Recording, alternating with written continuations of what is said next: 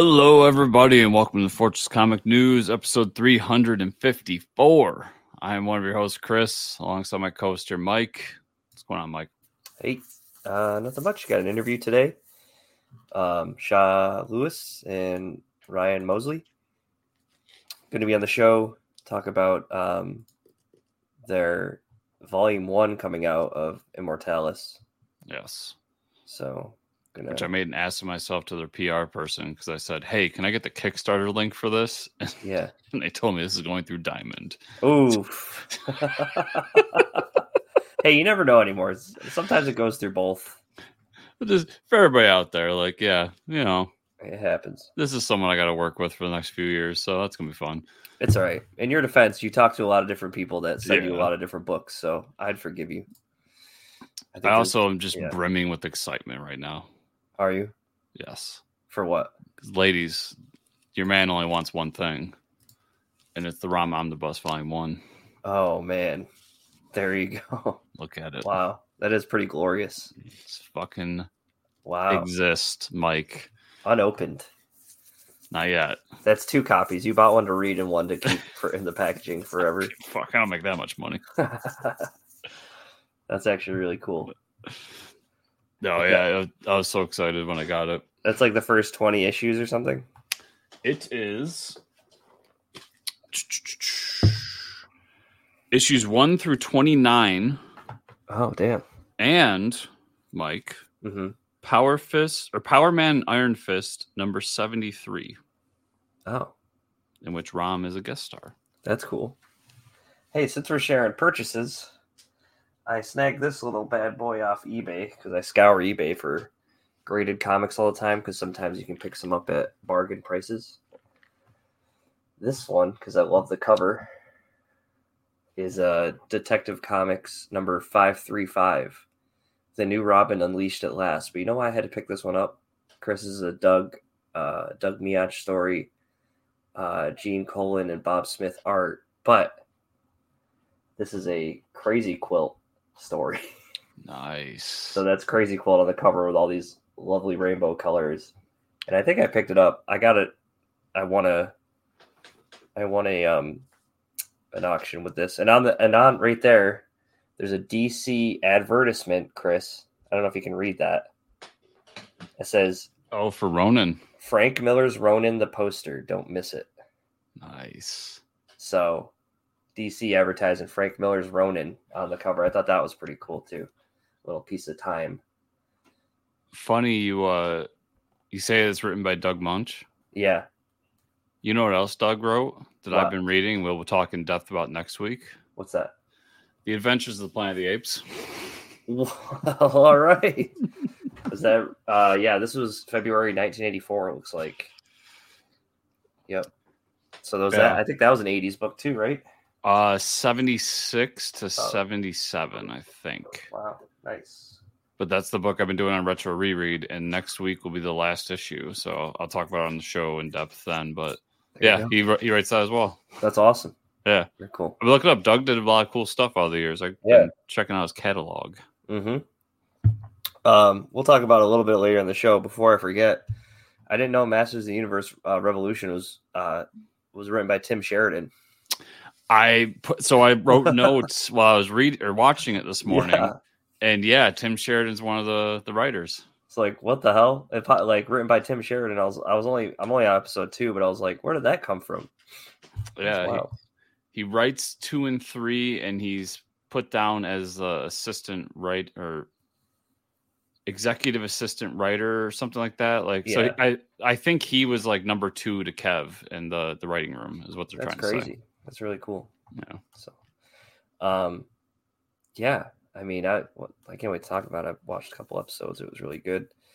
Um, quick little funny story though. Uh, it was Saturday night, and uh, I was on the couch. I get a phone call from a buddy of mine, and Katie's like, "Who the hell's calling you?" And I was like, eight o'clock on Saturday. We weren't doing anything. She's like, "Who's calling you?" And then like I put it on speaker, and uh, Important detail: AM or PM. PM. Sorry. Okay, Saturday yeah. night. I mean, I, I I don't do much anyways on Saturday nights or Friday nights. I don't remember. It was one of the weekend nights, whatever. And uh, he goes, "Hey, I'm at Walmart and uh they got the Owlman figure here. I said, "Oh man, can you?" He's like, "They got two. I'm grabbing one. Do you want me to grab you one?" and then proceeds to tell me how it's a different color than the other Owlman. And I was like, "Well, this is the exclusive Walmart Owlman from Forever Evil, so it's going to be the blue suit." He's like, "Yeah, it's the blue suit." And then we proceeded to talk about McFarlane action figures for the next like ten minutes, and then I hung up, and Katie just was looking at me with just the most perplexed. She's like, I don't. She's like, I don't even know how to touch that conversation. You guys were talking about the intricacies of the action figures. I was like, don't, just don't ask. So, uh, two things to add to that. One, that's so I texted you a you text- a Walmart yeah. exclusive Hell Green yeah, Lantern, Yeah, I know. and it was uh Alan Scott Green Lantern pop figure, but it was like the comic Yeah, cover one, yeah, I love those. and I only saw that because I was looking for your Owl Man. Oh, really? So I see. I got feelers out there. Appreciate. it. I Yeah. found one. So Uh, and that just that just reminds me of that. Um, I guess to the kids it's a TikTok, but for me it's a real because I'm an old man. I do. Of Henry Cavill at an interview when like and then another actor just like start talking about Warhammer, oh yeah, and it's just like this is how simple it is for men to make friends. yeah. They're like best buds now. Yeah, that's all it is. That's all it is. Yeah, I just I think I mentioned like comic books one time to a guy at work, and uh, now he just tells me he sends me pictures every time he's out like hunting for action figures. oh man, I love it. I got an Owlman somewhere. I'll probably get it when I get to work tomorrow. So you just got the variant, you didn't get the regular. I just got the variant, I believe. I'll I'll know for sure when I see it. I haven't seen a picture of it yet. I believe I got the new one. Okay. But he he also had found a Captain Carrot in the wild because folks, this is Toy Talk. DC released the Captain Carrot figure, which was a collector's edition through McFarlane. But uh, that one's been hard to find, and I think I responded. He started calling me now because I responded too late to that text. So, I didn't know you were looking for Captain Carrot. Hmm, Our my local shop, yeah. um, not only does he have Captain Carrot in stock, oh, he does. yeah, he got a he got like two boxes of that line, Uh huh. and there's a Superman in there too. Uh huh. In each box, he got a chase, and one was a all blue chase uh Superman, like electric blue, Oh yeah. and the other one was the ver- or the chase um Captain Carrot, which was his it's the same figure but it's his original coloring. Oh damn. Yeah. And then he has like the the one that everybody sees, you know, the standard one just on Yeah. the shelf right now. If I would have known that, I would have told you. And Yeah. yeah. It's like it's like I don't need these things, but if people tend to find them, and I'm like, yeah, all right. it's dude, it kills me. It's been sitting there for like a month now. Nobody's bought it. Nobody's bought it. And And, if you- every if you- time I'm just like, I should just buy this. If you're listening to this podcast and you don't know who Captain Carrot and the Zoo Crew is, pause it, Educate Google- yourself. educate yourself because probably the greatest thing to ever come out of DC Comics It's phenomenal. and stuff. never get talked about. I have the. Uh, I don't know if it's a full run. I have the first eleven issues in like awesome. pristine condition. Like it's they're so nice copies that some guy was just selling, hmm and I was like, and he's selling it for dirt cheap. And I'm like, I'll I'll buy a fucking Captain Carrot and the Zoo Crew. Why would I not want this? I think the last time they talked about Captain Carrot too was uh was Convergence, couple issues. No, because he was in that Justice League Incarnate. Oh, he was part of that crew, Yeah. right? Yeah, yeah. So they use him, but they never like they never telling stories about him. The dude is as powerful as like Superman. Nobody talks. We need a that. new Zoo Crew book. Yeah, we really do. Yeah. We need a Zoo Justice League book. That's all we need. Yeah. And we got Dinosaur Justice League. Why can't we get the Zoo Crew back? They did the Zoo Crew dirty. They did the this dinosaur book and not them. Jurassic League versus the Zoo Crew. Oh shit. Crew trapped on Jurassic League Earth or something. Come on, guys. This shit writes itself. really? Like Printing have- money. yeah, come on. I would buy it. Let's go. Um all right, I think with that we'll just jump into the jump in the news here, Chris. All right, let's do it. Uh Marvel Studios shared some screenshots for the next season of What If. Nice. There we go. So we have uh uh Sam Wilson. Sam Wilson Cap. Uh, so it'll be the first time Sam's been in What If. Yep. Uh, I believe this is the one Oh, I know you would get excited for. Dude, those, those are giant Gundams. Uh mobile suit mobile suit Avengers. Is that what that is? That's Uh, amazing. This next one is fr- it's the same. So that like trailer we got or like the clip, whatever you want to call it, yeah. it seems to be from that because we got uh Red Guardian and hmm uh Mr. Winter Soldier here, Very cool. and then uh, I like this too. It's Oh. Ant Man. Giant Man holding. Giant Man holding Red Guardian. Yeah. So Not so tough. exciting stuff. I like What If. Uh, I always have enjoyed like the the comic series, and this this animated series has been a lot of fun too. So I and to get some of these characters who weren't in the other ones and maybe go in a different way with it will be even more fun because half the half the fun that I said a thousand times now fun, fun, fun. um half the fun of what if is like the different characters and throwing them different scenarios it's not Mhm. necessarily just like revisiting the same characters over and over again So, Right. Right. Yeah Yeah, that's exciting when they do new stuff like that. yeah i'm all in on what if season three Yeah, it looks it looks like a lot of fun. Yeah. Uh, finally got some news. Invincible season two, part two, has a release time frame. It's uh, further away than we thought. Very upsetting. Uh, ho- hopefully, we'll get it by the fall of this year. yeah they announced it's gonna be fall and i'm like at that point is it a part two or Yeah, is why- it season three Like, why even why even release any episodes at all? like, i would have rather they waited till fall just released the whole season i mean I know there was a huge gap and they were getting a lot of complaints, but like this is you take a break for a few months if you're gonna do it in parts. You don't Right. that's almost a full year, dude. yeah, no, that is that is like a full year. Yeah. So I yeah, it's very strange. I love the show, but it's been very disappointing the production. And I get we had fucking writer strikes and all this random shit going on, but like it's been very disappointing Yeah, how long it's taken. yeah. But Be But I will be watch there it all. when it happens. Yeah, I know. Everybody's gonna be there when I want to watch it, but damn. Uh so Masters of the Universe Revolution came out five episodes. I think that's only five total. yes. So I watched I just finished up the second episode, Chris. Uh things I like. The well, it's great. I, I I think this might be my favorite of the series so far. Um the voice cast is phenomenal this season. I mean, you got Mark Hamill back as Skeletor. You have uh, William Shatner voicing uh, the King's brother. I can't think of his name. Uh, like Kron, I think his name is. Um, you have a multitude of people from Game of Thrones voicing people like that have always been in the show. Uh, I noticed Jason Mewes was in episode one. I think he's been in every season. Yeah, that was pretty funny. Uh, I like the whole Skeletor. Ske- you know, Skeletor has been getting his ass kicked so many times with magic. Now he's just like, all right, you know, like tech is the way to go. I really like that. He's like, what's magic? You know, it's all about tech. Uh, at least with the first couple episodes. I mean, like the the whole thing about the father and like He Man trying to be the the king and the hero at the same time. Uh, and then like I do like the whole dragon thing where the this, what the sorceress is doing and and that whole side story. So for two episodes in, I'm really liking it. So I'll I'll save like spoiler talk for next week so we can Mhm. talk about it together. I'll just say because I finished it.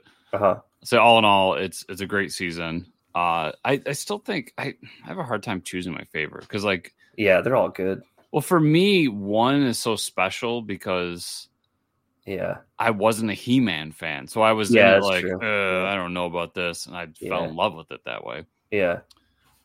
It's really fucking good. The I love the animation in this. This is I was talking a lot about that Godzilla show where I thought they mixed like CG and Mhm. traditional really well. Which I started by the way, so I now understand what you mean. Yeah, I'm on like episode two of that. And I think this show does it really well too. And I didn't the two things didn't click because I didn't watch He Man so long Mhm. that um I didn't really it didn't click in my brain that that was also doing it. So the animation's phenomenal. I'll say the only light spoiler I'll give is like they're not done. Oh, okay. Um, Great.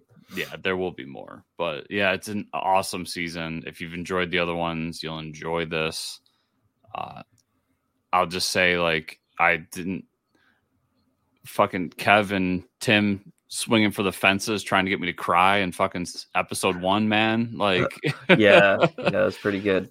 so it's great, yeah. But I'll next week when we reconvene, we'll talk more in depth of the story because there's a lot of stuff I'd like to talk. Dude, about. you knew you, knew episode two was a Tim Sheridan episode when uh uh what's his name? Crin- Cringer was like, I've always loved being your battle cat my whole life. And I was like, shit, dude. yeah. and they bring in some more goofy characters too. Like, Yeah. I think it's in episode two. So I'm sorry if this is a spoiler, but like, there's a dude with an elephant head that shoots Yeah. water at people. First first episode, yeah, yeah. Okay, yeah, yeah. yeah. and I'm just they- like, what the fuck is this? Yeah, when they're trying to get like the soul of like Fister back. Oh, that was the other thing. We got a Fistor reference. yeah, Fistor reference. Like we gotta get it back. And like this elephant dude shows up. Yeah, that's the best part about He-Man is like they just bring people in to sell toys. Yeah, I love the goofy characters, man. They're great. Yeah. Then the, yeah, there was like a cowboy that was like, I was like, how do you get this cowboy gunslinging laser dude in the middle of Eternia? That's like, yeehaw, go, he's coming at you. I'm like, where does this guy come from? See, the funny thing there is, is that I bought entire. I'm like, yeah, Oh, yeah. sure, cowboy dude with lasers, let's go. Yeah, okay. But then I'm just like, can we explain the intricacies of this guy's like internal systems because his chest opens up and there's just more laser. Yeah, yeah. He opens his chest and there's lasers. I'm like, like I get the toy. Yeah. yeah, yeah. It's funny. Yeah, the, this show's great. Yeah, it's it's it's really good. And uh, Mark Hamill as Skeletor, still so awesome. So good. Yeah. I'll say I forget who played. Uh, never mind. Never mind. That's Hmm. later on. Okay. There's another voice actor that shows up that I'm like really fucking in love with, and he's a Oh, big okay. name. But I honestly think Shatner is my least favorite addition. Not that he's bad. Yeah. I'm just saying that's how good the additions are, Matt. Like, no, yeah, yeah, yeah. Shatner Shatner's really good. yeah. Um I wanted to say I, I almost thought what's his name from Invincible was in it. Uh I can't think of his name. The guy who plays the dad, oh, fuck. J. Jonah Jameson. yeah, I just think of him, J. Jonah James, yeah, that, that guy. I thought he was voicing somebody, but I can't remember. Commissioner Uh, Gordon. Yeah, Commissioner Gordon. Uh, Tony Todd was in the first episode as the Scare Glow guy. That was awesome. Yeah. Yeah, or Death, whatever that guy's name. Dude, that first fight was great too. The way they in- Yeah. like introed the show. Yeah, that was sick. Awesome. Yeah, just a day in the life. Uh, Delicious in Dungeon episode four. Caught up on that. What a great episode that was, dude. Uh, clay golems, uh, growing vegetables, or you know, rock golems glo- growing vegetables on their backs, and then like reharvesting them, and then the orcs showing up and slaughtering everybody. uh, and then like him him trading with the orcs. It was just a really good episode over, overall. Yeah. So it- my notes are that we had golem farming Yeah, which is and amazing. dungeon conservation. Yep. And then they cooked a stewed cabbage and turnip salad and made bread. Yeah. That was awesome. Um, the recipes are great. I like the whole golem thing. Like the golem farming was really interesting and like Yeah. kind of very ingenious. Like yeah. there's so much about this series and the really manga. smart. Yeah. Yeah, that's well thought out. And to add to that, like you expect something like this to be, oh, we're having fun with these tropes and like cooking stuff in it. But Uh-huh. then they do the whole orc thing and add this layer to the lore of the world Yeah.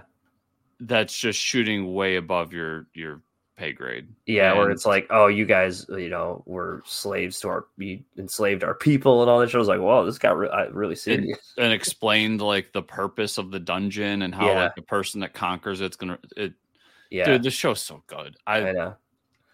We got I- two great animated series that I would be shocked if we're not talking about in- December. Yeah. Yeah. The, uh, and then you have moments where he's like, the, the dwarf realizes he can make bread and he just keeps saying, bread, Brad, and they're like trying to have a conversation. He's like, Brad. yeah, and like the I said dun- dungeon conservation. We didn't really talk about it, but like we get this moment where he's in his like little cubicle, yeah, that he lives in, and he talks about how he like maintains the dungeon so the ecosystem's working. right. It just brings me back to like my days in conservation class Uh-huh. back in like high school and college, and like how one of the important things of like being an outdoorsman is conservation and making sure the ecosystem is run and you're not just like hmm ruining the ecosystem and everything. And then like this dude's talking about it with fucking ghouls and Yeah, right. golems and shit. Skeletons. Yeah, It's yeah, it's a really great show. Yeah, it's very smart writing for sure, Yeah. and it's hilarious. Yeah. Um, all right, everybody, we're going to jump to this interview with Shawn Lewis and uh, Rion Mosley, and we'll see you all on the other side. All right, everybody. We've got two very special guests for you this week, and also two new very special guests. That's always fun. Everybody, welcome to the show, show Shawn Lewis and Rion Mosley. Welcome, boys. Hey, how's it Hello. going? Thank you for having us. Hey guys, thanks for uh, taking the time. It's it's nice to have two new guests because we've been doing this for a little bit now. So, um, and when we have new guests, unfortunately, we have to put you guys through the gauntlet of Ah. doing a little bit of an origin story, or at least how you guys got working together. If you, Um, if you don't remember your first comic, then I have to kick you off the show. yeah, Oh, no, so we don't have to- that's- no, that's don't- no, no, we don't have to go that far. Um, but I don't know if you just want to give us some insight into like you know what got you into comics. You know, how did you get here working together, that kind of thing. Sure. Um, whoever wants to go first. Shawn, up to you, brother. Uh, so yeah, I've always been a comic fan. You know, I remember as a kid, there was a place uh, we used to get it. Me and my four of my friends would always get our comics at Fruth Pharmacy on the old metal spinner rack. Oh you know, yeah, yep. every Wednesday, go down to the Fruth Pharmacy, spend like three hours just looking through them, deciding which two you're going to buy because you didn't have any money. You know, that kind of thing. Yep. So always been a comic fan. The first time I really ever thought about writing comics or thought of comics as kind of a an art form other than the art itself, because I can't draw to save my life, Mhm. was uh Frank Miller's run on Daredevil where the Kingpin finds out that Matt Miller's the Daredevil. Just I've still got those issues. That's one Yeah. some issues I would never get rid of. You know what I mean? Yeah.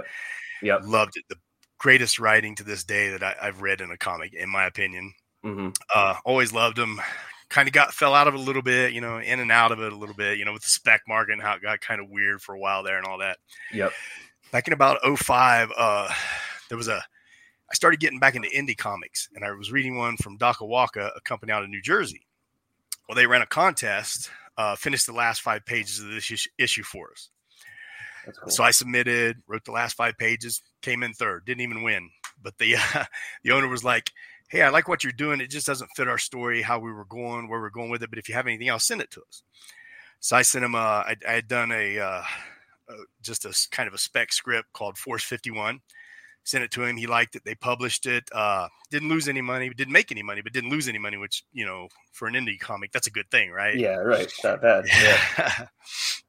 so we did that. He liked it. Um, said, if you got anything else, put it together, send it to me. Um, I'd worked on some screenplays and stuff, never done anything with them, you know, just writing kind of Mhm. like writing exercises thing. So I converted one of them called Purity to a four issue miniseries. Sent it to him. He liked it. They published it. Uh, Kickstart Entertainment, who did uh, Wanted with Angelina Jolie, um, did Preacher, The Boys, all that. They optioned it, took it. Uh, went wide with it, about 150 table reads, you know, with different producers and things. Didn't go anywhere, so they rewrote it with Hollywood writers. I didn't like what they wrote, but you know, at the time I did. You don't know what you don't know, right? So I'm like, Right. Right. yeah, so I was yeah. like, yeah, so I'm like, okay, whatever. I thought, kind of felt it lost the human element kind of deal. Mhm.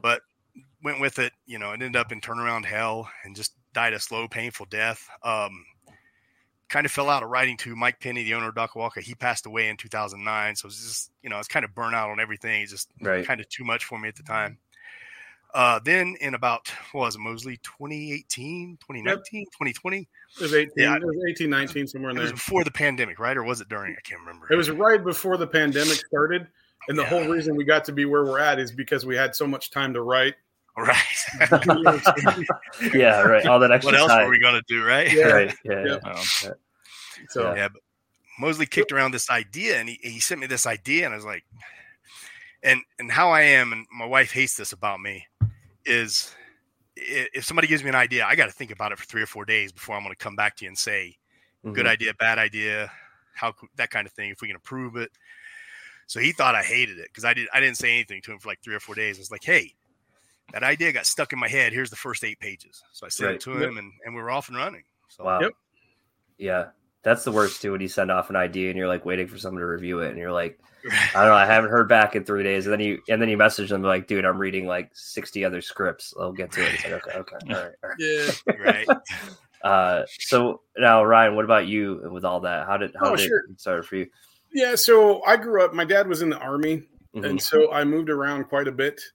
Uh, so I didn't have like a set group of friends that I was growing up with, but Mhm. the one thing that was that was uh, pretty constant in like the post exchange was uh, all Marvel and and DC comics were every every month were in in the PX. Mhm. So while my family went and shopped, I have I have three sisters. I don't have any brothers. Yep. While they while they went and shopped, I I would go and, and read comics Mhm. and, and that's kind of where the, the love for comics came from. And in fact, uh, when I really started to get into them was when Jim Lee was a uh, leading X Men, right? Uh, X Men number one, when when he like all that, Yep. like it just it blew my mind because it was so different from everything else that was kind of out there, Mhm. and it was just so. It was uh, from that point on. It's just like I, anything that was comic related.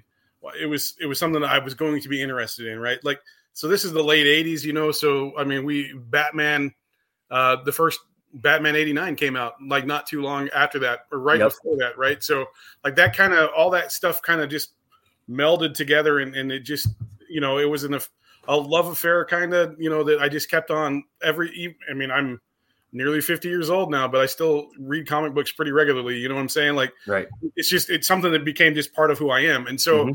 When, when you, that happens, right, you, you're reading all these comic books, you, you start to like, hey, maybe I could write a story, right? And so this is something that's that Shawn didn't touch on. Like I, I've I've taken creative writing classes in college and things like that, and so like that's always something I've done. I've been a storyteller, and and Shawn and I used to work pretty closely together. Um, like, I mean, there was I, I guess we counted a stretch of like maybe four years where I think we saw every, each other like five days a week for like Mhm. four or five years. Like it, and then there was times it was even more than that because the nature of our the business that we were in it, it demanded us to because we were kind of frontline managers so Mhm. we'd have to be there a lot and and for long days and things like that and so like i was i was you know I, i've always kind of just wrote stories and things like that just for myself i'd never really published anything and i had this idea and i'm like i i really and i didn't really know like who to talk to but then i remembered a conversation that we had i found out that shawn had published a comic book in 2009 i'm like what and so like I wanted to, I read it and I loved it, and, and I was like, hey, you should do this more. And you know, he's like, no, I don't, I'm not really into it. So that's like you know nine years prior, right? So and then Mhm. I, I get this idea, and I'm, I'm like, I'm right there. Like I know this is a good idea. This is something that nobody is, else has out there right now. You know, and I I really think that we could probably do something pretty cool with it Mhm. and I, but I didn't I, I couldn't think of anybody to like tell it to like I my wife she doesn't care you know so it's like she's like yeah that's great sounds cool to me right yeah, yeah. Go ahead, do it. yeah exactly yeah. so I'm sitting there thinking I'm like and then I'm, it dawned on me I'm like Shawn like published a, while back like maybe he has like some contacts or something I could talk to or Right, figure right. this out and so you know one of the- when when I started talking to him he's like yeah well pitch me the story I'm like okay you know and so I go through it and, and we have maybe an hour, maybe not quite an hour conversation, like all these different ideas that I had in my head. And it just wasn't like it was nearly there. It just wasn't quite exactly what you have right now. And so I pitched it to Shawn. And he's like, huh, you know, sounds cool. You know, kind of like just kind of kicked me off a little bit. And Leave me alone, kid. You bother me. Yeah. I just I picture Shawn just being like, okay, and then walking out of the room Right. and then returning three days later to be like, oh, it's kind of cool. I like this. Kicking his door. Mosley, that idea you had. so that, that's, you know, you, you think it's funny, but that's kind of the way it was. Like, like he basically like, huh? And then we don't talk for like two or three days, and then he like calls me back because we're living in two different states by then. yeah. He's like, you know that idea we were talking about. He's like, I love it. It's a great idea. Here's the first eight pages. Wow. You know, and so like from that point on, like we and we communicate all the time about the story. You know what I'm saying? Like, and we took Right. probably, I don't know, maybe 18 months, like just storyboarding different ideas and coming up with different characters and things like that. And then, you know, we there's the the story itself is it's huge, it's broad, but the one like we kept on like trying to like like kind of uh sculpt it down to to like the the part that we found that was probably the the furthest along in the story and that's that's Tam's story, right? But there's there's know, parts of the story that go back, you know, like in our history, like ten thousand years, and like I think we have like maybe eight hundred years into the future, even after what happens to Tam's story. So like we, but Shawn's kind of laser focused on on telling Tam's story right now, and I'm I'm kind of storyboarding, like I'm doing some of the the backstory and for uh, one of the main characters right now, and, and that's kind of what I've been working on while Shawn's been doing this. And we, I mean, we still talk about about Tam stuff, but like we're at that point right now. How many, how many, Shawn? How many episodes or issues we have in the can right now? Uh, there's 22 of Immortalis, and we got three. We we we can't. Maybe you guys can help us. We're trying to find a find a story for it. Right now, we're workshopping Immortalis side quests, but we can't figure out. It's like an anthology of three Oh, stories of the characters, but we can't figure out what to call it. So Yeah. okay. yeah, Okay. yeah. But, uh, so like 25 issues ready to go right now. So That's Yeah. So like, awesome. like, so we're pretty, we're pretty deep into it, right? But, but there's that- so much more story to tell. or- fully scripted. Uh, right now, um, we just sent Harriet Markosia. We just sent him uh, completed issue six through nine for the next trade paperback. After that, we're thinking we're going to do the anthology with the three side quest stories until we find a better name, and then we're going to do probably issue ten through fifteen for the next trade paperback. So, but yeah, ni- twenty nine issues scripted. content complete, Correct. and then Correct. Yeah. okay. Sorry, Wow, Rion, to cut you off. I just wanted to. Oh, no, no, no. that. yeah, yeah. That's that's a lot of content you guys have Yeah. put together. yeah.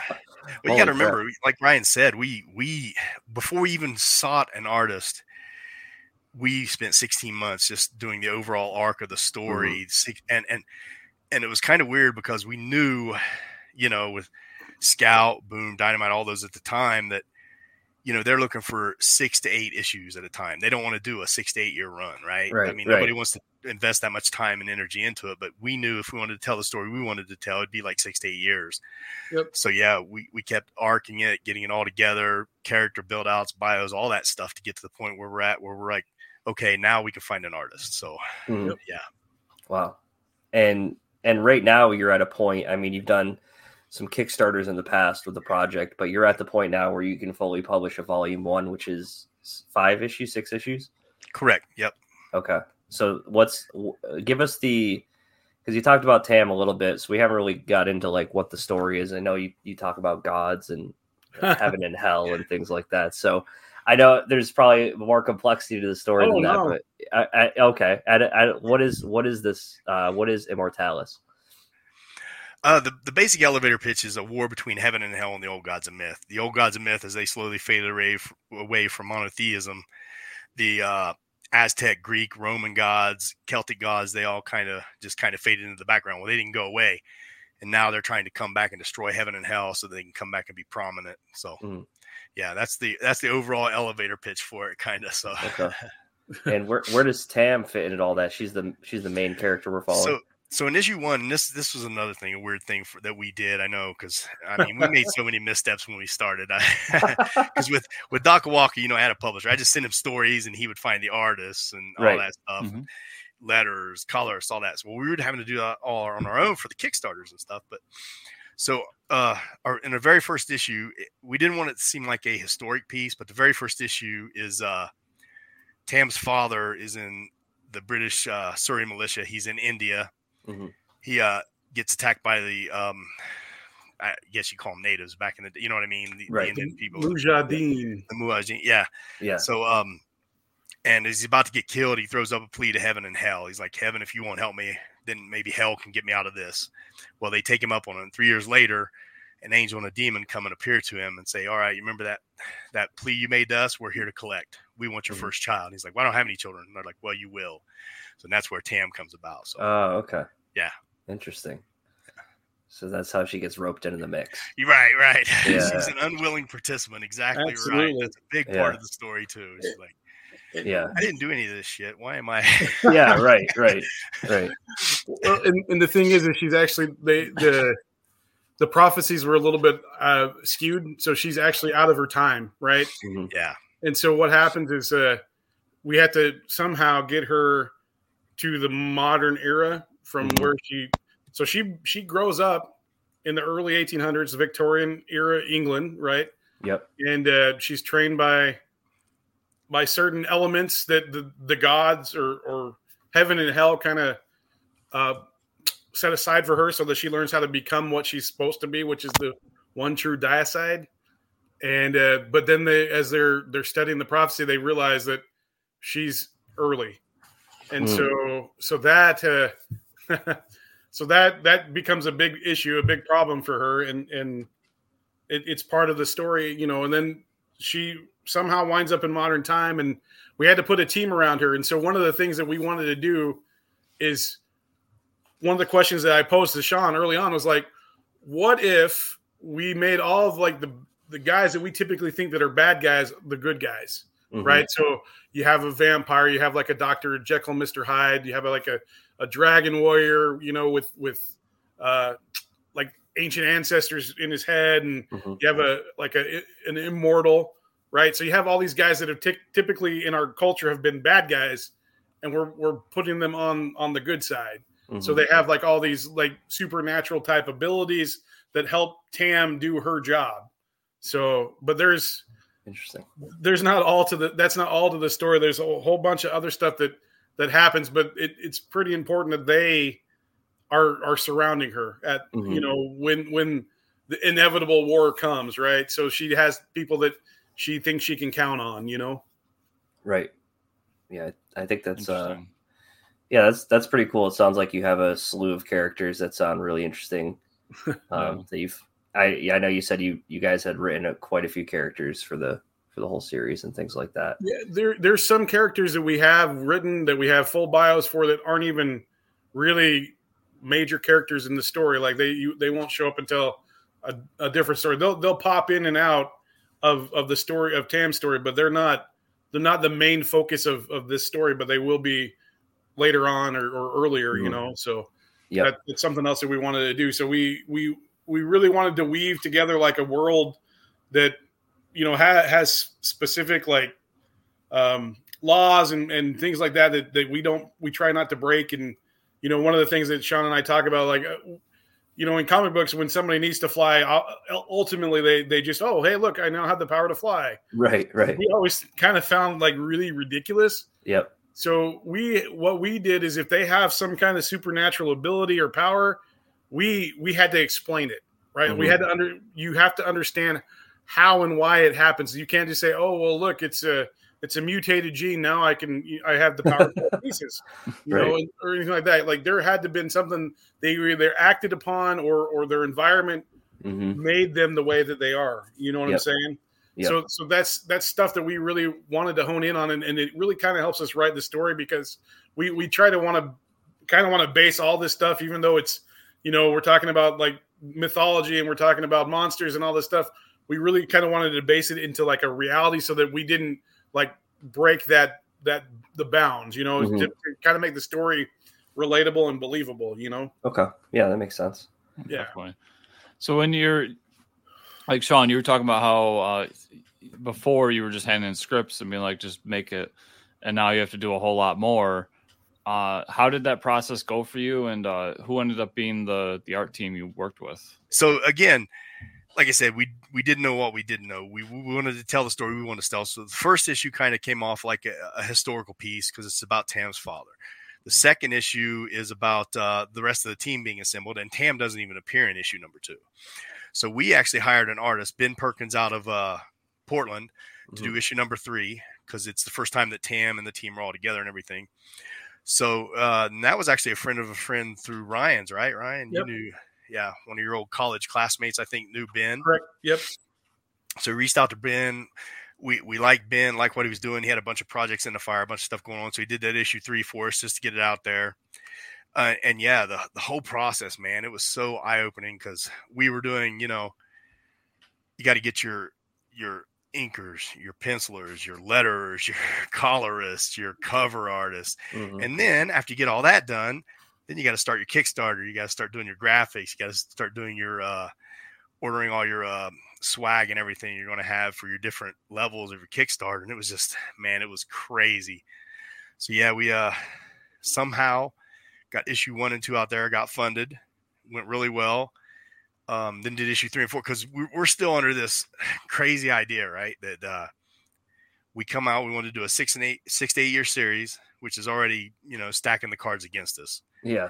And then we're thinking, not only that, but we want to do twelve issues a year, which that's just, I mean, Insane.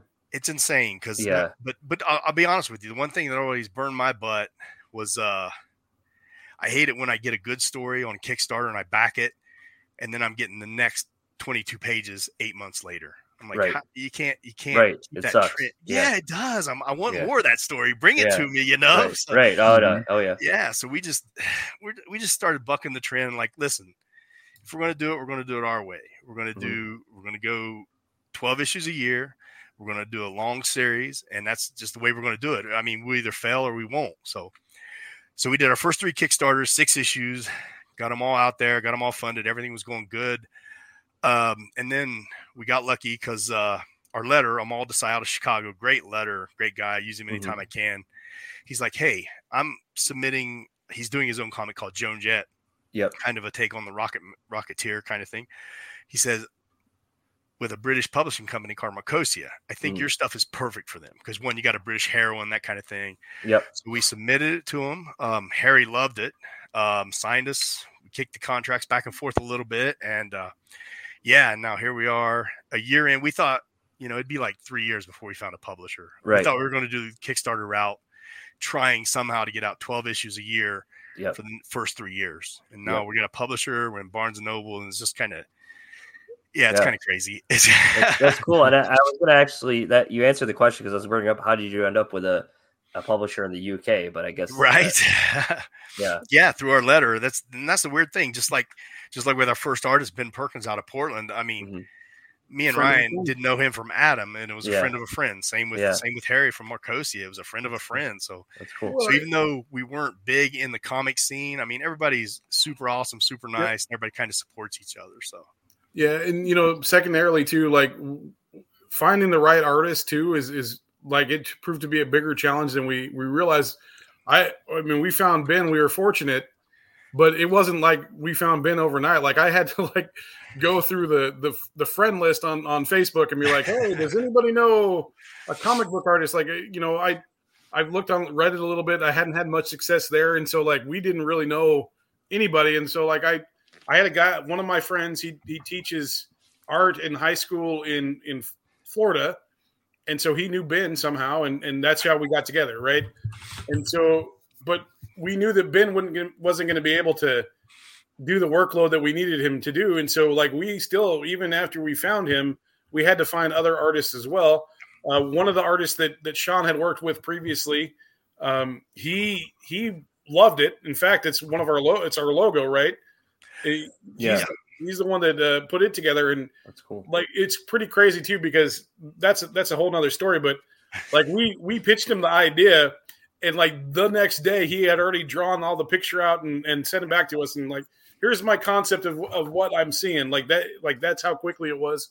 But like we had to like find artists, and one of the one of the luxuries that we have now is that we've worked with so many like Shawn and I can sit down and say, hey, so so and so is good at, at writing or doing action. Let, let's give him issue, you know, issue six because it's got a Oh, lot, okay. a lot of Yeah. action, right? Or Mhm. this is more of a historical piece, so why don't we give this to so and so? You know what I mean? Like we're able we're able to do that, and which is a it's actually proven to be a, a nice a nice luxury for us. You know? Yeah. That's great. it's it's kind of good and bad though because here's the thing too that we we we we approach this from a floppy perspective right we were talking you know 22 pages two issues at a time hmm we're, Mhm. we're, we're fanboys we want to do floppies that's just that's what we grew up reading that's what we want to do right Yeah. so now with markosia they're like yeah we can go down to 40 pages but we like to keep it a little bit higher so it's like now we're looking we gotta we gotta kind of shift gears and do five four or five issue blocks at a time so Mhm.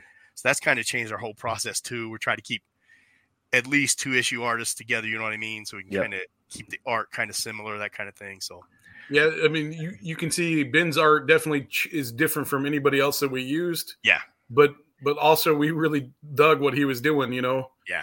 So like that that's like the the difference is you know we're we're just able to use all these great artists that we've we've just met by doing this. You know.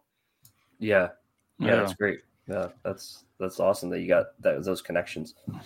So you guys talked a little bit about that, like the anthology you're trying to put together as a part of this universe. Is that something where you guys are going to write the whole thing and just try to find other artists? Or are you trying to bring in like friends and other writers to help make it? no, so so that's the weird thing about that, right? Um, Rion talks about how this kind of universe kind of took on a life of its own and just kept getting bigger and bigger. You know, for the anthology, we're like, we made these uh, mercenary characters. They're the uh, heartless bastards. They're the uh, living embodiment of the Egyptian canopic jars, right? So you got, you know, like one's got the falcon head, baboon head, uh, jackal head, and the Isis head. We we were like, why don't we make living living embodiments of those, and you know, give them like superpowers, like they're almost minor deities kind of thing. hmm So we did that, and we had them in issue number twelve, which uh, currently uh, Lucas Assis, one of our artists, is working on right now to finish that up. And we're like, man, they were just so interesting characters, you know, because they're just nobody. I've never seen anybody do that with the, the Right. jars, bring them to life, kind of thing. Right. So then I just started writing this, started outlining the story, and the next thing you know, I'm writing like it jumps from it starts off in Cuba, then jumps to Yemen, and then jumps to the Vatican City for these guys, these mercenaries, and yeah, and I was like, and then I look up and I'm like 45 pages in, and I've got a whole two issue series run. I'm like, no, I want to stick that in an anthology. Right. So we're writing it all, but we're using different artists. So Oh, okay. Okay. Okay. it's like there's Cool. so much depth to, to like these old mythological gods and stuff, and just so much weird stuff that used to happen. If if you look what happened with Zeus and stuff, he was Yes. not a good guy, man. Oh no, was- this piece of shit. Yeah. he was a yes, yeah. he was a pos for Yeah, sure, and yeah. Uh, yeah. So it's just yeah, it's just there's so much to it, and like so we did uh Charon, the ferryman of the dead, right? Mhm. he uh he ferries the dead all that in our times we brought him he's like a freaking overweight truck driver type guy you know what i mean so it's just there's just so many things and cool things you can do with it and stuff so That's yeah awesome. it, it just kind of takes on a life of its own and yeah it's i'm having a great time writing this so One one of my favorite stories actually is in the anthology too. It's uh, Yeah. one of the main characters winds up in the Old West, and uh, maybe happens across a, a a traveling band of vampires. right Mm. And, uh, Nice. Yeah, it's a it's it's nothing I've ever seen before, but it is so interesting. It's it's a great story, and uh, it really fits well with like the the story that we're telling for Tam right now, right? So you, but the one of the, obviously it's it's one of the immortal characters, right? So we we were able to put him in the old west, and and he's not really like a gunslinger, but like he's around them, you know. Mhm. And so just seeing him chase after vampires in the old west is, is something I don't think I've ever ever really seen anywhere. You know, Yeah, that's cool. yeah. It's awesome. Chris is interested. He said vampires, so he's. already- yeah, I'm always I'm always in for vampires. hey there you Yeah. go can't go wrong yeah, I'm excited, guys. I'm glad we got to to sit and chat. I know the uh, uh, Immortalis Volume One. It's going to be in shops January 30th. Yep. Um, Yep. So as this as this episode comes out, everybody, it'll be in shops already. Um, Yes. and it was uh, it was up for pre-order, but you can get it through Markosia's website, right? Amazon, Barnes and Noble. You said, which is Yeah. that's awesome. When you go in Barnes and Noble, you see like your book on a shelf there. That's gonna yeah, that's yeah i know that's going to be one of those i'm just going to lay down on the floor and just kind of fan myself like you're gonna, you're gonna stand stand in the comic section, and be like, "Do you want me to sign that? Do you want me to sign Right. that?" i'm Hey, not even going to ask i'm just, you- I'm just yeah. taking a sharp and Yeah, start like- signing stuff just hold the book up, be like, "Here you go. This is a good one. I recommend this." i'm going to one." buy them and start giving them to people at the door already signed yeah, you know? yeah, that's awesome. Can- yeah. Can can I give one more for Shawn real quick before we go? Oh yeah. So you had those old books that you did for um what was the name of that publisher? Uh, so it was Kickstart Entertainment, which I know it's weird because it was Yeah. I, I hooked up with them in 2005, and then about 2009, Kickstarter started. But it Yeah. was Kickstart Entertainment. There was a there was a super awesome lady named Samantha Olsen Shear. I think she's with uh, Zenescope now. She kind of championed us with them, and she was she was So, awesome for trying to get it out there. So they're defunct now, right? No, they're still going on. They Oh, do they're still? Voltron stuff. They did Doc McStuffins. Um, they got the they do the boys Oh. now. So Are you, are you talking about Dakawaka though? Is that that was? Oh yeah, yeah, yeah. Oh, Dr. yeah, sorry. Waka. yeah, Yeah. Doc Walker's defunct. Uh, Mike Penny, who uh, he had cerebral palsy, he passed away in 2009. He dude did more with less than I'll ever be able to do in Wow. 80 freaking years. So Yeah. Do you know? yeah, kind of do you know in that scenario, like who owns your your books? Uh, so funny story. Uh, I was talking to Rion about this because we were talking about re-releasing uh, Purity somehow tied to you know Markosia because, um, and I believe it's in 2018 the rights came back to me. So Oh, yeah, wow. after 10 years, yep. Okay. And what's great about that is it was uh, Mike had actually found an up and coming uh, Andres Guinaldo who went on to do Wonder Woman, Captain America. Mhm. Mhm. Does a bunch of DC and Marvel stuff. Did uh, Gotham City Sirens, Yep. Justice League Dark, did all that stuff. So, so yeah, we got some art by him. And I'm just like trying to figure out the right time to re-release it and put it out there and kind of get that going. So It- the nice part too is it, we can use that as a secondarily and, and tie it back into the story. So, which is what we've already So, done. Honestly, it's in it's in the Yeah. anthology. So, Rion just read it. So spoiler, I just sent him the uh the finished copy of the Heartless Bastard story in there, and I use uh in Purity. The main hero has these two pistols given to him by Heaven and Hell, uh, Thy Holy Cannon and Angel Duster, Mhm. and they show up in that Heartless Bastard story. So yeah, Oh, cool. kind of a callback. That's awesome. yeah, so that, Oh, that's that- cool. it's a deep cut for anybody that that read the Right. series. You know what I mean? Yeah. Yeah. Sure. That's awesome that you put stuff in It's there a like deep that. cut for Shawn's hardcore fans. Right, Right. right. All Right. two of them. Yeah, we will hell find you. Hey, there's there's more than uh, more of those than you know just me. So Yeah. Each other's biggest just- fan. That's awesome. right, exactly, Yeah. right. I just think of Arrested Development. There's dozens of us. right. Tens and tens of us will be coming Yeah. after you. Hell yeah. tens of us. Awesome. Uh, No, that's Yeah, awesome. I love yeah. to hear that the, the rights went back to. yeah, that's very cool that, that that happened. You can you can bring that in with your other stories too. Yeah. Um, guys, thanks again for being here. Uh, Shawn and Rion, if you guys, uh, our listeners, our viewers, want to follow you and the stuff you're doing, is there anywhere you want to send them specifically, like social media stuff like that? Yeah, sure. Uh, so we have our own website. We uh, we actually have our own logo. Nice. Uh, M&L Comics. It's at mandl.com or mandlcomics.com, right? That's Yep. that's the that website. And then uh, you can follow us on M&L on Facebook, and then there's Immortalis the on on Twitter X, and then the what Tam Immortalis on uh, on Instagram. Those are the Cool. those are the, the socials that we have right now, Very good. and and the, that it's great stuff. We uh, one of our um, our our our PR people and, and marketing they they're helping us out, and big shout out to Catherine who's really kind of taking that over for us, and like we actually have like regular content now, which is something that we didn't really had before. Nice. That's awesome. So- That's what they don't tell you when you're trying to do a comic, right? And you're trying to do the Kickstarter route. You got to do artist letters, colorists, find a publisher, find a, Oh, you yeah. know, do all your build it all out, do all the graphics, do all this. So it's like, who's got time for social media? You know? Yeah. Exactly. Yeah. So so she's really done some a lot of stuff for us and and so we we definitely uh we appreciate that you know but we we actually have active socials which is something we you, you know from the beginning like this, we tried but like that wasn't a part of our kickstarter this is just something that we we've recently just started really pushing on and so like we have active stuff it has our, our new comic-con schedule where we'll be we'll be this year and uh Cool. you know we you know anything else that comes up like this we'll we'll link to the, your interview and and any of the other interviews that we've done and, and things like that you can you can find them on our socials now so pretty Awesome. excited about that yeah Yeah, that's great. That's, That's great to have that support. That's a it makes a big difference. Yep. Shawn, sure. do you have any to, to pimp out for? No, just uh, if, if you want to get the book or and if you have a specific place, Barnes and Noble, uh, you can always link to that through markosia.com. He has all of them, books of me and drive through comics. All that is linkable through his through that website on Markosia. Just go to Markosia and search Immortalis Awesome. and choose Yep. your favorite vendor, and you'll be good to go. Hell yeah. And to everybody out there watching and or listening, I'll have some of those, those uh, websites in the show notes down below, so you don't have to search anything. You just click. There you Yep, go. there you Thank go. you. Good stuff. Awesome. Click the Awesome. button.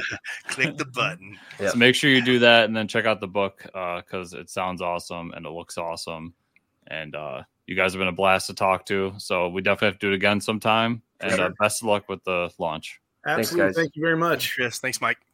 Appreciate it. And we're back. We're back. Immortalis, Volume One, uh, in previews. So Yes. look Check it out. Tell your local comic shop that's what you want, Yes. Yeah. Tell them order this book for me or else. or else. So I'll cancel all my DC books, Just kidding. which I know is like two, but no, I'm just kidding. nice. Uh, comic news, everybody. What we're all really here for. Um, a little bit of it. DC Comics released info on their uh, new comic book day title, twenty or free comic book day, twenty twenty four title, and as usual, it'll be world changing. The one shot promises a new lineup for two Titans. Oh no. And a story 30 years in the making, tying 1994's event Zero Hour. Wow. Interesting. yeah. Uh, I never read Zero Hour. not gonna lie to y'all. I will say, Chris, very interesting. All right, let's break this down for a second. Okay. Marvel had something really great going for them in the 90s a ragtag team of teens in a uh, in a environment much like the Teen Titans called the X-Men, the animated series Mhm. in the 90s. Uh, went away, came back as a comic book, really great. People are loving it. Marvel's like the one up they have on DC right now. DC's like, hey, we have a thing that people used to like, uh, a ragtag team of teens. That this this story that nobody's ever read from the '90s could tie into, uh, and here we are. I mean, I never read Zero Hour. I was never a huge Teen Titans fan, um, but this doesn't seem like anything anybody was waiting for, really. You know, It- I so it made me interested enough to like go on Amazon and look at Zero Hour and be like, Yeah. what is this book and should I pick it up? So in that case, I guess it worked. uh, I didn't buy it, but I mean, it, it kind of worked because Yeah. I may buy it. Uh, I'm also not a big Teen Titans guy fan, but I will say, like, we're going to talk about Beast World a little bit later. I'm really loving that book. Uh, mhm. me too.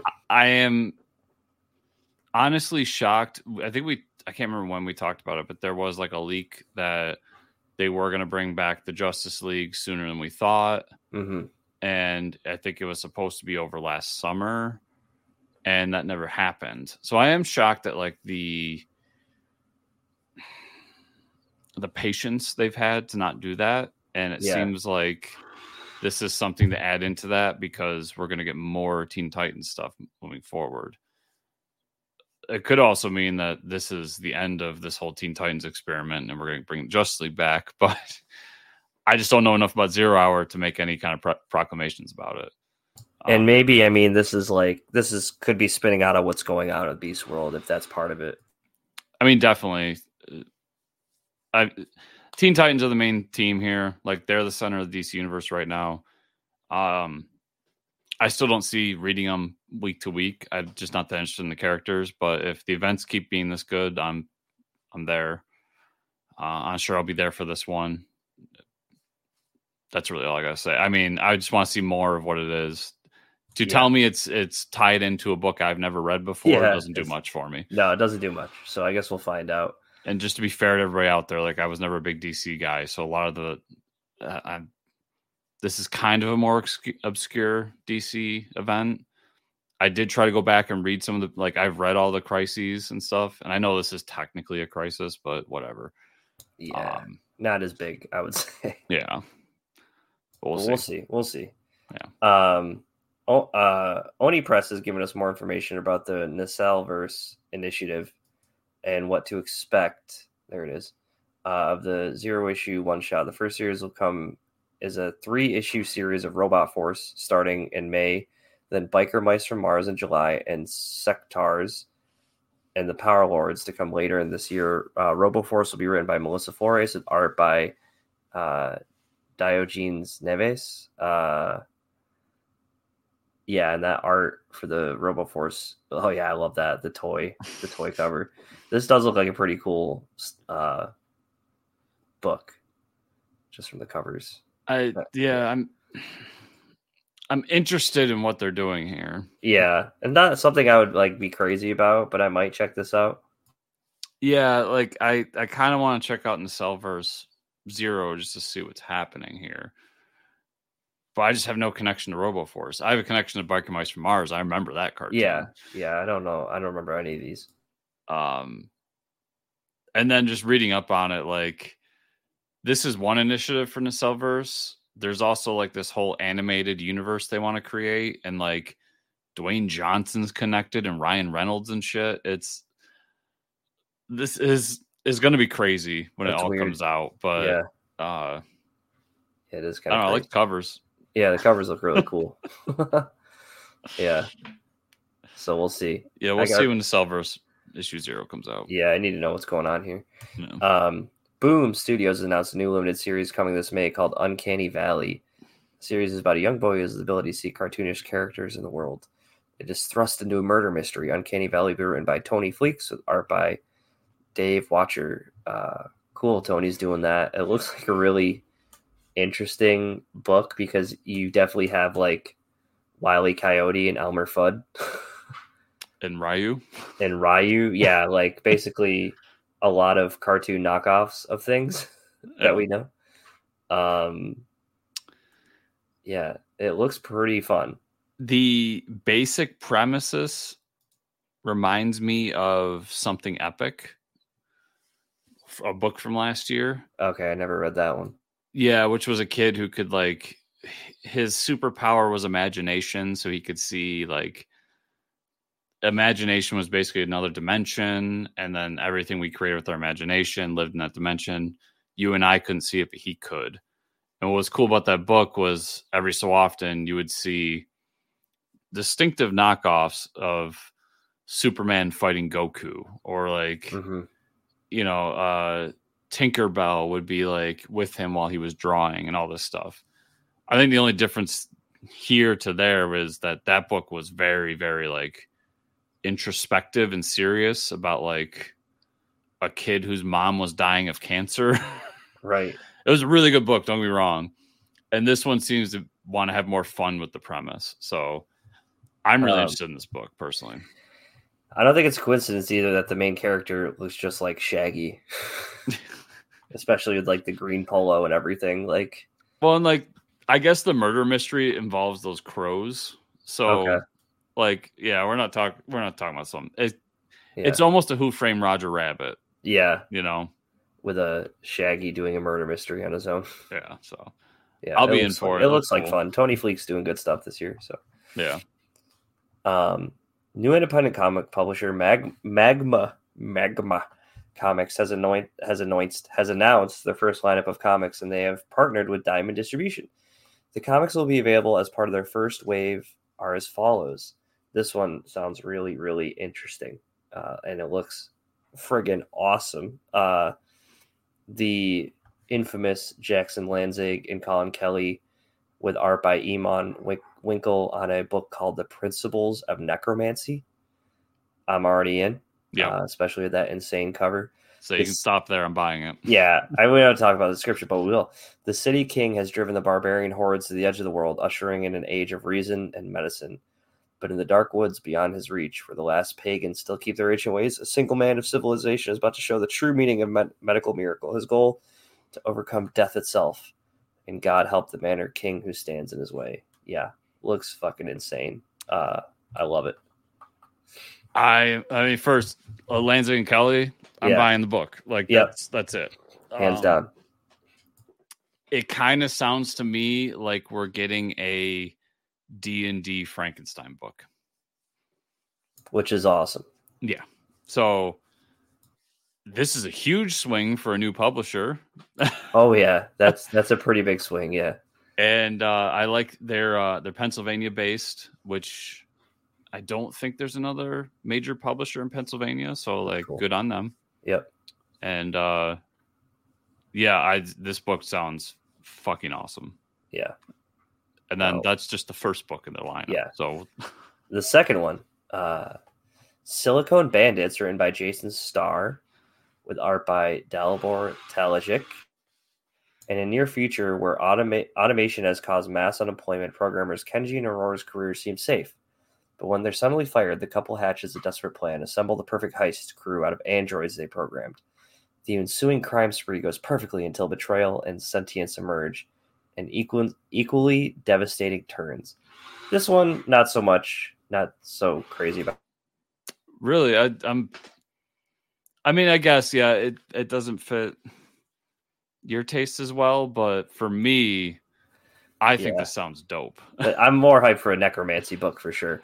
Yeah, and I, I tend to be more of a sci-fi person. Plus, you're talking about a a, a heist. We're also Yeah. down in my neck Hell yeah. woods. Hell yeah. Um, I love. I mean, it's weird to push this out of everything, but like, I love the logo. No, I do really. Yeah, that's pretty awesome in itself. yeah, it's really cool. I I think not. I mean, Jason's done work with Marvel, and I don't. I think Image. I don't think he's been at DC, but he's done work with Marvel. He's done like some like B tier Spider Man books and everything. So he's a pretty big name as well. Not at the level of Lanzing and Kelly, but still, I think Wave One. I'm probably in on both books. So Now, I guess the question is if they'll be made available digitally. that is that is a question. Yes. Uh, I don't. I don't Yeah, know. I don't know. I would. Well, I, I we got to look. ask Lanzing and Kelly. Get them on here. Yeah, they gotta get back on. I it might take- Especially like, it, yeah, if they're independent publisher, maybe they'll be available. I'm not sure. it's kind of hit or miss with that because I've talked to some publishers where they literally have told me it's just not worth their time. Which is like, how hard is it to upload a PDF? I, Yeah. I I'm with you on that personally. Um, I don't know. I understand that it is time and money that's spent, but it's just I I, I don't know why you wouldn't. It's I, I mean I talked to I don't want to throw anyone under the bus, but I talked to a independent creator who didn't offer a digital version on his Kickstarter, and I asked why, and he said that he would get like he would get one maybe two people that bought it, so it was no longer worth his time to do it. And I always personally I feel like well it's an investment in the future because then down the line when you're four or five issues in, somebody can just buy the PDF of all of them. I also am just like I know how the Right. PDFs are made, and Right. is is it really that much more work to like Mm, make a, so. a digital ready one as opposed to a print ready one? yeah. Um, but we'll see. I think you're seeing a lot of the smaller publishers kind of pull out of the whole indie or the whole digital thing, which is unfortunate. But Yeah. it just says it's available at your local comic shop on the press release. So that says to me there's no digital version. Hmm. But and this is the other thing with these kind of publishers. So Oh my god. I, sorry, I'm going through and they have this picture of Lanzing and Kelly that's made me laugh. Oh, really? Uh most likely they're going to send out review copies to people, right? Right. uh, we might be lucky enough to be one of them. So you have a digital copy already. Yeah, that's true. that's true. I didn't think about that. but we'll, we'll see. I want to see if I can pull up this picture so I can show you. It's so fucking funny. I'm so I- I'm excited for Lanzing and Kelly to have their own like create their own thing. Yeah, they've done some in the past, but Yeah. it's been a while. This sounds really cool. Yeah. One second. I know this is like vamping on on air, but That's like this is the No. picture that made me laugh. Oh my god. the uh the Pulp Fiction one. That's their like official press release photo. I, I was gonna it. say that should be. That's hilarious. I love those guys. Yeah, they're they're good people. Yeah. Uh, for the third week in a row, IDW has released new info on the soft reboot of TMNT. The first four issues will have a different artist attached to each issue, with number one being drawn by Joëlle Jones and featuring Raphael. Our issue two will be Rafael Albuquerque, oh shit, featuring Michelangelo. Issue three will be drawn by Cliff Chiang, uh, featuring Leonardo, and Spotlight issue being drawn by Chris Burnham, featuring Donatello. The following the first, following these issues, four through eight will be drawn by Rafael Albuquerque, uh, who's an amazing artist. We are we talk about all the time, but all of those guys are amazing artists. Uh, Jason Aaron writing it, if you guys didn't forget. Uh, and you can see right there all three different character designs. I think fit them perfectly. Like Chris Burnham art on Donatello, like holy shit, uh, that's insane. This looks so cool. It's funny when I was reading the press release, I was like, Chris Burnham on Turtles? I don't know. And then I saw that image. Yeah. It's more of a blown up version of it. So you can Yeah. really get a good look at it. I was like, oh, this is going to be good. Yeah. Yeah. Yeah, that's gonna be a really good book. Uh, I'm probably in it for these first four issues for sure. Yeah, I, I am too. I'm I'm definitely diving into the turtles for this. I personally like Rafael's great, Cliff's great. These are all great artists. The one who I never get to read, who I really love, is Joëlle Jones Mm. because she does a lot of like she's done a lot of Catwoman and stuff over the years. Yeah, she has. she's got great art. Yep. and I'm just uh, I don't know. The characters she touches at DC are never the ones that like I'm into. So yeah, I'm Yeah. excited for her to be on it. I'm also wondering because they specifically said Rafael is going to be doing the art for the next four issues, two issue Yeah. eight. So does that mean these four are going to interchange for four issue stints, Oh, maybe what's I, to happen? I know Joëlle Joëlle Jones art on Raphael looks fucking phenomenal. Yeah, And then it's weird to see like Chris Burnham doing Donatello is not what you'd think, but like that looks really good. And then you have the two in the center, like Michelangelo and Leonardo. Like uh I think Cliff Cliff Chiang went with like a like a classic turtles look for the comic. Yeah, and that's the thing. Like, if you Yeah. do, let's say it's these four. I don't know if it is or not. This is just Yeah. my prediction. But the tenor of the story can change based on the art too, because when you have Cliff doing it with that style, Yeah. you can kind of go more lighthearted and do like a traditional Turtles story. Mhm. But when you have Joëlle Jones doing that fucking muscle bound, yeah. Raphael. angry Turtles, Yeah. you could get more serious and, and so on and so forth. So there's just if they do that, there's so much potential as to what the book could be moving Mhm. forward and changing all the time. So Yeah. I'm yeah, I'm really excited for it. yeah it looks it looks really cool uh, this this definitely increases the hype of of this book for sure Yeah.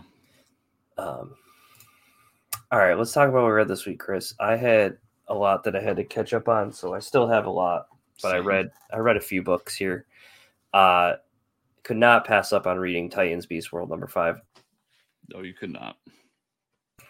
Um, yeah, this uh, a lot of things happen in this issue. Um, Waller pretty much is like, you know, I'm, I, you know, I, this this dude sacrificed himself, the one that she threw into into the Starro to like kill it. Uh, and she makes herself look great, and she's like, "Oh, now we have to kill the one million infected people, so it doesn't affect anybody else. We'll start corralling them into like camps or like you know pushing them to the edge." And uh, so the Titans are like, "That's kind of fucked up." So they go and stop the plan. Uh, the whole fight with with Peacemaker and Nightwing was a lot of fun. Um, where Peacemaker's like, the only thing you don't protect is your head, and then he like twists his helmet around, like knocks Yeah. why don't you wear a helmet? yeah, uh, it was pretty good. Um, the whole thing of like she set that up to make them look like villains because they like hacked into the government, which Cyborg can do at like any time. Um, and the weight of that decision by Nightwing was done Yeah. really well. yeah, that was that was really good. Um, and then we find out that Doctor Hate was not who I thought it was because we had the whole fight with Doctor Fate and Raven, and that or Doctor Hate and Raven, not Fate, sorry. And then the reveal at the end of the issue is Doctor Hate looks like an older, or maybe alternate, evil version of Raven. Yeah, so I was a little confused by that because I was like, it's either future Raven Yeah, or it's Raven's mom. Do we know? I mean, I don't. Excuse my so. ignorance here, but like, I don't know who Raven's mom is. So no, I think Raven's mom is just a nobody that she's the daughter of like Trigon. okay, Yeah. so probably a future Raven then Yeah, it looks like a future Raven to me, That- like that gave in to the um the crystal or Yeah, the the evil. stone. Yeah, the stone. Yeah, uh, which was really cool. I'm interested Yeah. to see that. Like, what what world does she come from? If she's multiverse or if she's comes from a future, like, what does that future look like? Is it the future where Garth is dead, and so that's what sets her off to become that? Well, and- going back to the whole zero hour conversation from earlier, like what little I do know is that zero hour does involve time travel of some sort. Interesting. Okay. Yep. Yeah. you're right. so this could be part of that whole, like whatever that future zero hour story is, could be like the conclusion to this. Mhm. um, at least this story beat.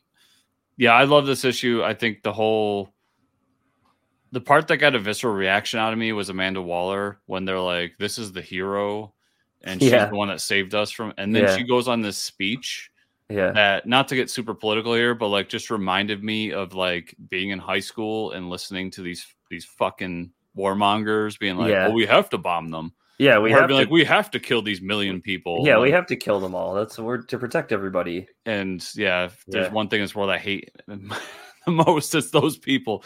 Yeah. So like that whole speech really got a reaction out of me, and then um, I'm really interested to see how they end it. Like, yeah. are, is it going to be like everybody saved? Are we going to have like some people stay as a monster or a beast or whatever? Hmm I'm I'm so invested in the ending of the story. I Yeah, it's really good. It keeps getting better and better for sure. Yeah, Um, this is probably the biggest surprise of the year for me in terms of a book. that Yeah, I would never. yeah, great, su- great surprise. Taylor killing it. Ray, Ray, Ivan Reis art amazing. Oh. Uh, Batman Neo Gothic number six, the uh, finale of the Lanzing Kelly Dunbar book. Um, I think it was a good ending. He kind of resolves everything. Constantine has his redemption where he takes all his curses back as he's dying, so he doesn't look like so much of a piece of shit. Um, Terry gets Gotham involved with these like they had you know the backup light tracing stuff where you know some of the people in Gotham can fight back and get these bat suits um to to fight everything and and that's kind of where they like leave off at the end. Uh they do mention that the light the villain Mr. Light I can't remember his name uh whatever he, his name was has disappeared so they don't know where he is. I'm sure that won't ever come up again. No, um, he's gone forever. Yeah. And uh, yeah, it kind of wraps everything up nicely. These six issues stories that they're doing are uh, they're great story arcs. They're interesting looks at the characters and and different things that we haven't seen in Batman Beyond before. So uh, no, I really liked it. I already talked to Death about that book, so I loved it too. But yeah, Yeah. Uh, Army of Darkness number four. Uh, uh, speaking of Tony Fleecs, uh, this is the book that he's been doing that I've been really enjoying. Uh, Greenwood on the art. So again, there's three timelines going on. Ash is looking for the pages in the future, and now he he's like traveling around with this robot, and that turns into a ray gun for him, which is pretty awesome scene to happen. So he his boomstick doesn't work. He doesn't have his boomstick, so now he has a laser rifle. Uh, nice. the the present day one is evil ash and he's like learning how to use the internet from one of his employees at work but he's like starting to like him and befriend him and like the the uh the evil like in his head is like what do you want to be friends with this guy so you can see he's like going through this struggle of like well this guy's being nice to me um so that's that's a fun story and then uh in the middle ages we have the princess with the wizard. They go to like they're talking about the book and he he like knows that the cult was sacrificing somebody and she's like well how do you know about all this info? And he disappears. So either the wizard was evil or like wasn't the actual wizard that he said he was and like disappears and is probably going to do some bad stuff. Uh yeah this has been a great series. I think it's a good jumping on point for anybody that's like a big fan of army of darkness because this kind of just starts right off and splits into three different stories that are a lot of fun so cool. and then Fantastic Four number 16. We're 16 issues into this. Damn. Uh, this is North and uh, Mortarino on the art, which I don't think Mortarino was doing the art before. Uh, it's just a fun issue. This it's like another one-off issue. Um, the kids are back, so they go to school. They do a science project. They're like really popular at school because they're Fantastic Four kids. Uh, uh, they do this science experiment that goes wrong. They need their parents' help, and they kind of resolve it in the end uh, it was a fun story. That's you know that this series has been a lot of fun. I, I've been enjoying it. So, and that's all I had this week. All right, some cleanup from last week. Uh The Deviant number three came out. It's really good, but it's kind of a it's a flashback story. So the only disappointment there was that we didn't really get the way last issue ended, issue two ended, left in a big cliffhanger, and now I got to wait another month to resolve that. but I'm sure there's a reason for that. It just, Mhm. but uh, good book altogether. Uh, the Bloody Dozen, A Tale of the Shrouded College, number two came out, and this was a whole montage of them learning, like how they're gonna work as a team and um run the spaceship and everything and then they shoot off and it's them like trying to get to, along in space. Mhm. when they found and we get the backstory of like how the shrouded college originally created the base around the moon to hold the vampires. And uh we also learn that another vessel is heading towards it and that's kind of the cliffhanger at the end is oh we're not the only ones coming. That's why they rushed us here. So good book. So i really enjoyed duke so i checked out cobra commander number one which is the Mhm. other gi joe book by joshua williamson Yeah, I saw that came out. and it's literally just an origin story of like this guy who works for this um basically cult that's cobra and he gets sent out into basically the real world to figure his shit out after um he f- like fails a mission for them and this is cobra commander and it's him basically working his way into how he's going to take over cobra hmm and use it to fight against um, people and turn it into a uh, domestic terrorist group. Okay, But um, nice. it's pretty good. I, I mean, it's not. It didn't reach the level Duke for me because Duke is very hyper specific, like down my lane. Right. But uh, I did enjoy it, so I'll I'll continue reading it. Uh, the Weatherman, Volume Three, Number One, came out, and uh, Nice. I love the Weatherman. That series is so good hmm in every Yeah. way. Yep. This is a. It's been a few years since the book's come out. This is going to be the last volume of it, and they took a lot of this issue. Half of it's kind of catch up, like, all right, this is where we were, this is where we're at, hmm and the other half is backstory of Nathan and how he became this like inter intergalactic terrorist hmm uh, and his like ascendance to that, and it's all done with some of the other characters talking to each other and figuring out how they're going to capture them. So I'm really happy this book's back. This is one of my favorite books. I forgot about that book completely. Yeah, it was a really good story. Yeah, I saw it got announced, and I was so I was through the roof. I'm like, I couldn't believe that they're actually going to finish it. Um, yeah, so that book's back. Cap Wolf and the Howling Commandos number four came out, and it's really good. It's Cap Wolf fighting wolf Nazis. I mean, Oh yeah. What more do you want? it ends, but and then in typical fashion, it does leave a kind of a door that could be a sequel, or it could just be. Well, we all know Cap Wolf happens again because there's a '90s story that this is based on. Right. So, I kind of, I mean, I wouldn't mind either way. It's it's dumb fun, and I had a blast with it. James Bond 007 number one. This is a, a new series that Garth Ennis is writing. Oh, interesting. And what I love about it first is there's this whole intro where like there's these people that are planning to assassinate Bond because he assassinated somebody, Mhm. and it's you think this is going to be the big bad, like the, he draws the scene out for a, a while, yeah. and then Bond comes in, murders them all, and is just like, yeah, I figured I'd take care of this before like he became a problem. And Oh, then wow. goes back and we find out what the actual story is. That's pretty great.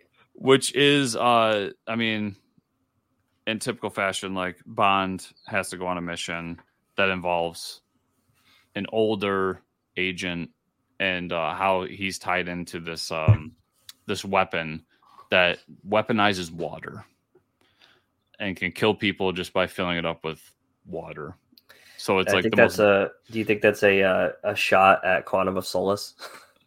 it might be yeah I, But it- I can see Garth Ennis doing something like that. Probably, yeah. But it's literally like this thing happens and it it doesn't really blow up. It just kind of like immediately crystallizes and kills anybody that's in its like radius. Oh, that's cool. So they're considering it the most dangerous weapon in the world because there's fucking water everywhere. Yeah, it's like the plot to uh the Dark Knight, or not Yeah. the Batman Begins, right? With the they try to like vaporize water everywhere. Kind of, yeah. Yeah. Huh. Interesting. So, uh, yeah, if you like James Bond and you like the, what Dynamite's been doing with James Bond books, it's it's not really breaking the mold too much. It does have a little Garth Ennis flavor to it, um, but that's a good thing. So, cool. Superman number ten. We got Superman in the Wild West with uh, uh, what the hell's her name, Madam Moon or Oh yeah, Starlight or so yeah, something like that. And we get Yeah. kind of her backstory as to why she exists and what's Uh-huh. happening with her. And uh, then they have to fight somebody that I was hoping Jonah Hex was going to show up because we're in the Wild West. I mean, Right. you got to do Jonah Hex, right? Right, They come don't on. do it. oh man, Uh, of course not. but they, we do find somebody that escaped Superman and fled to the past. And Superman remembers this, goes to find him, and that's his kind of ticket to the present. And then while doing that, he can right a wrong of like this guy being free.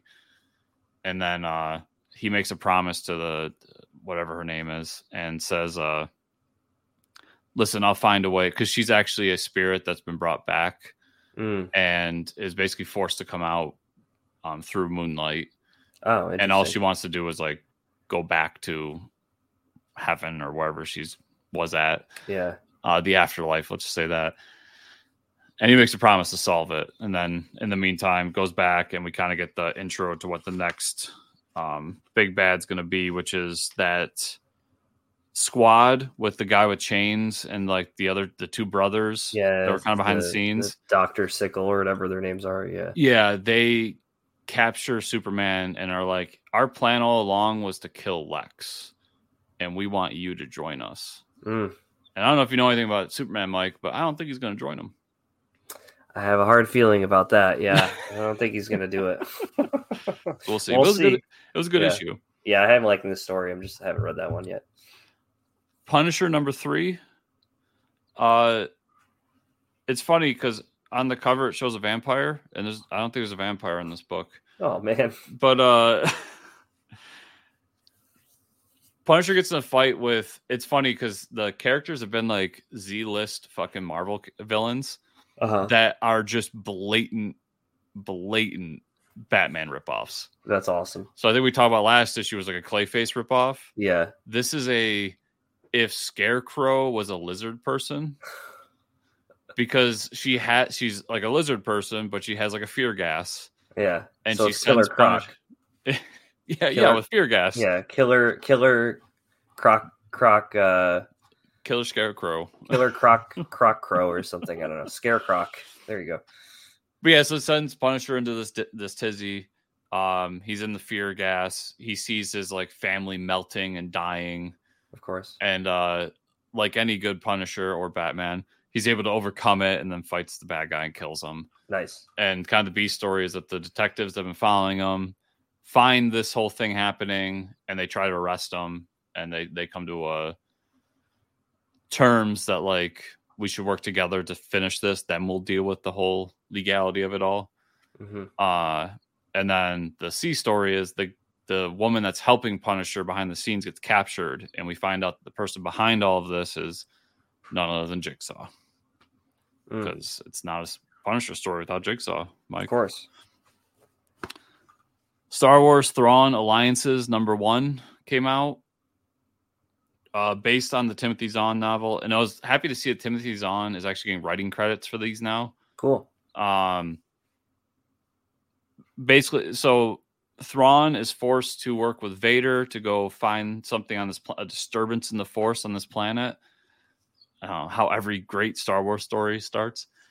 And uh, we find out that they had worked together in the past during the Clone Wars. And important note, Thrawn knows that Vader is Anakin, and in the time frame, nobody else knows this. Mm. So like Vader doesn't like Thrawn because he sees him as a threat.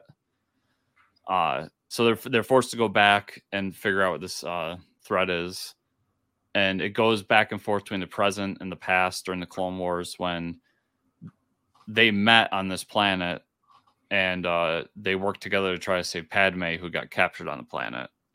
So we got kind of a, a two tier story here. That's a lot of fun. I read the novel, so I know it's a great story. I think the art in this is really good, and I like the way they set it up in the the comic. Um, I don't think you need to know a ton about Thrawn. Uh, the most important thing there is that Thrawn knows he's Anakin, uh, that Vader's Anakin. Other than that, it's very reader new reader friendly. Cool. And then my final book is Ghost Machine number one, Nice. What'd you think? 50 50. Okay. I'll yeah, I'll let you know when I read it. So I'm gonna I'm gonna rip this band-aid off real quick for you, Mike. Yeah. Um, it's advertised as having a Brad Meltzer story in it. There's no fucking Brad Meltzer story in this, Mike. Wait, what? There's a two Geoff Johns stories. I'm sorry, three Geoff Johns stories, and two Peter J. Tomasi stories. That's it. We'll So tweet at them and be like, guys, where's the Brad Meltzer story? a little disappointed off the bat. Now I understand Brad Meltzer is a part of this ghost machine thing, so maybe that's what they were trying to communicate. But like I took it as Brad Meltzer as a story in this book. yeah. So a little disappointed there. Um, and then in the intro it says creators and it lists them all, and Brad Meltzer's one of them. So like I said, I'm a little disappointed by that, but we've got the unnamed story, which tie basically ties all of his books together. hmm So we find out they're all on a timeline. So Redcoat is I'll talk a little bit more about him in a second, but he's an immortal. So even though he takes place during revolutionary times, He's still alive. he's just alive. Yeah. Makes sense. And um Geiger's kind of the main villain here almost. Like he's Mm. seen as this big villain. And we see that he's kind of going across the wasteland trying to figure out how to cure himself. And um along the way is going to have to take out like a bunch of uh bounty hunters and crime bosses. So that was interesting. Uh Redcoat was another story. It's basically his origin of like he's immortal and he knows Davy Crockett and all these other random people hmm and uh, kind of what he's doing. And I like the fact that he's immortal, but like if he's killed, he looks like he's dead. And then the joke is every time he wakes up, somebody's trying to rob his corpse Oh, and they get freaked out because he just wakes up. that's funny. So I like that. Uh Rook. So I'm sorry, four Geoff John stories. Rook is a basically a sci-fi story where we have this these farmers on another planet that left Earth for this terraformed planet and were promised by this corporation uh, that they would be able to build a civilization there. And like any good corporation, they lied. Hmm. And uh, adventures ensue. That one really interests me. Uh, I like the character designs because all the characters have a mask that is based around an animal. Um, and like one of the guys is a pig farmer, so he wears a pig mask. Oh, okay. Uh, I was really interested in that. The two Tomasi stories I didn't care for, but I think you're gonna like the Rocketfellers Okay. because it's a family of time travelers. Oh, cool. And then Hyde Street, I'm sorry, Hornsberry and Halo was another Tomasi story. I just didn't really care for it personally. Um, and then Hyde Street was the horror one. I don't think this story gave me enough to like or dislike it, is my problem. Like it kind of just gave you the premise that there's this street called Hyde Street Mhm. and like bad things happen on it. And then that's it. like Jekyll and Hyde. So yeah, it didn't really give me a good idea of what the book will be. Now I'll Okay. probably try it out because I've enjoyed all the stuff that Johns has done independently so far. Um, but the other three, I mean, first Geiger we have a history with, so of course I'm going there. Yep. Redcoat, Revolutionary War stuff, like I'm down. And then Rook is a it looks like a cool sci-fi story with awesome Jason Fabok art. Yeah. So yeah, and that's another thing. Uh, Gary Frank, Jason Fabok, and then Bryan Hitch does the Redcoat story. So no shortest of great artists, Mike. That's awesome. Yeah, it's it's good. If you're interested in this world, pick this up. I think especially the first three stories for me got me interested. So um, it did its job Cool. for most part. Yeah, I got to catch up on all that. Yeah. So Mike, that was everything I had uh, this week. Where can people find you on the internet? You can find me at Fortress Ricker on Twitter. Where can they find you and or the show? We can find me at Fortress Chris on Twitter. Also, I'm sorry, you can find the show at Fortress Comics underscore on Twitter. You can find me at Fortress Chris on Twitter. And you can also find us at fortresscomicnews.com. You can give us the five star review on podcatchers if you want to support the show. Like, subscribe, share, comment down below in the YouTube version, or go over to Patreon at patreon.com slash Fortress Comics. And if you want to support me personally further, there's chriscomicscorner.substack.com. Uh, thank you all so much for watching and or listening this week, and we'll see y'all here next week. See ya. Nice.